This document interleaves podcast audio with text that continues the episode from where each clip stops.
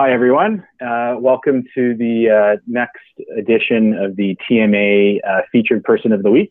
Uh, my name is Graham Page. I'm a director at PwC, uh, and I am interviewing Adam Driedger this week from TGF.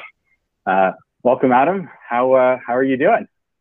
Hey, Graham. Thanks for having me. I'm doing pretty well. Um, yeah, as, as Graham mentioned, I'm, I'm a third year associate here at TGF. Uh, I'm in our restructuring and insolvency group.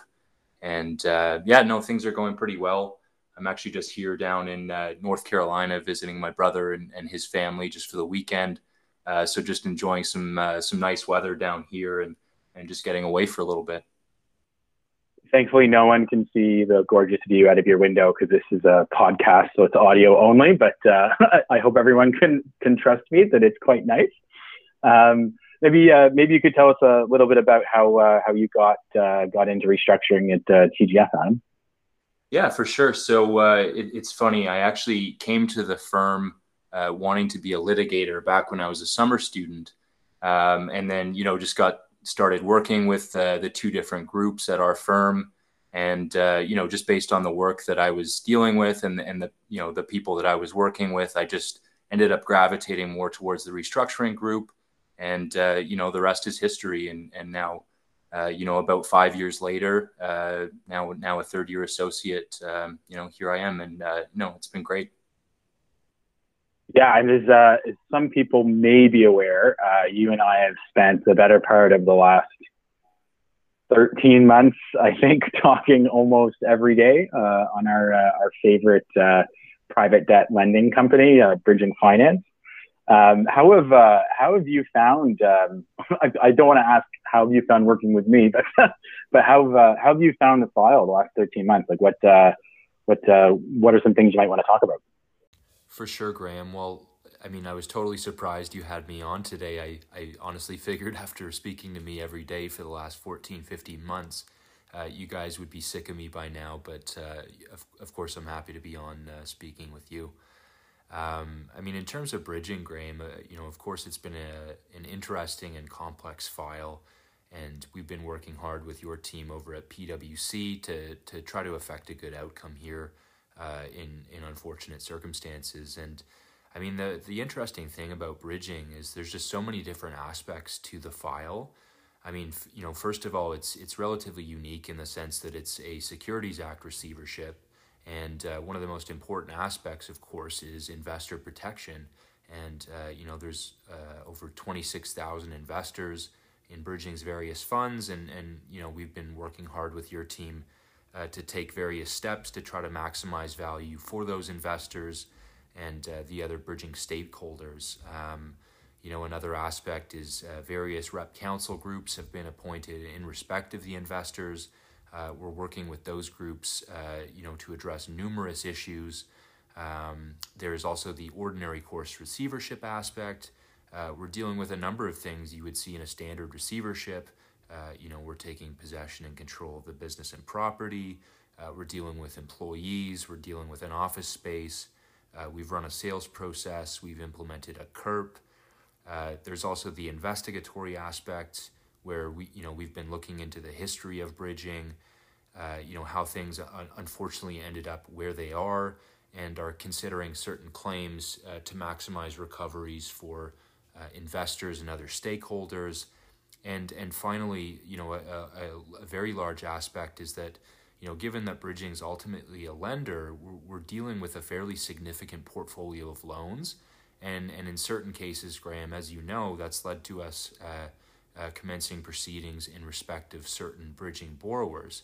And uh, I mean, above all, it's you know it's been interesting and, and great working with uh, you and your team over at PwC, uh, with John and Grant at, at my firm, and you know really I've just been learning a lot, and uh, uh, you know we're all just trying to solve a lot of complex and, and interesting issues here. Yeah, well, I, I, th- I think that's what's been so um, you know challenging on I think for all of our parts is the fact that you know as you were saying um, you've got you know you've got the your standard company right? There's, there's, you know there's payroll there's employees there's you know there's hiring there's firing there's that kind of thing um, which obviously presents its own challenges to everybody on the team. Um, and then, you know, it, it, you're, you're the, the main associate on the file, which means that when there, when borrower related issues come up, which, um, you know, you can fill in the blanks when interest rates are, you know, 12 to 18% in today's market. Um, and these are, some of these are sizable loans. Um, and you know, as, as, we all sometimes check in our, our, you know news news updates, there's a fair number of these that have now become um, public with proceedings and whatnot. Um, like I know uh, you you you were in court earlier on this week, weren't you?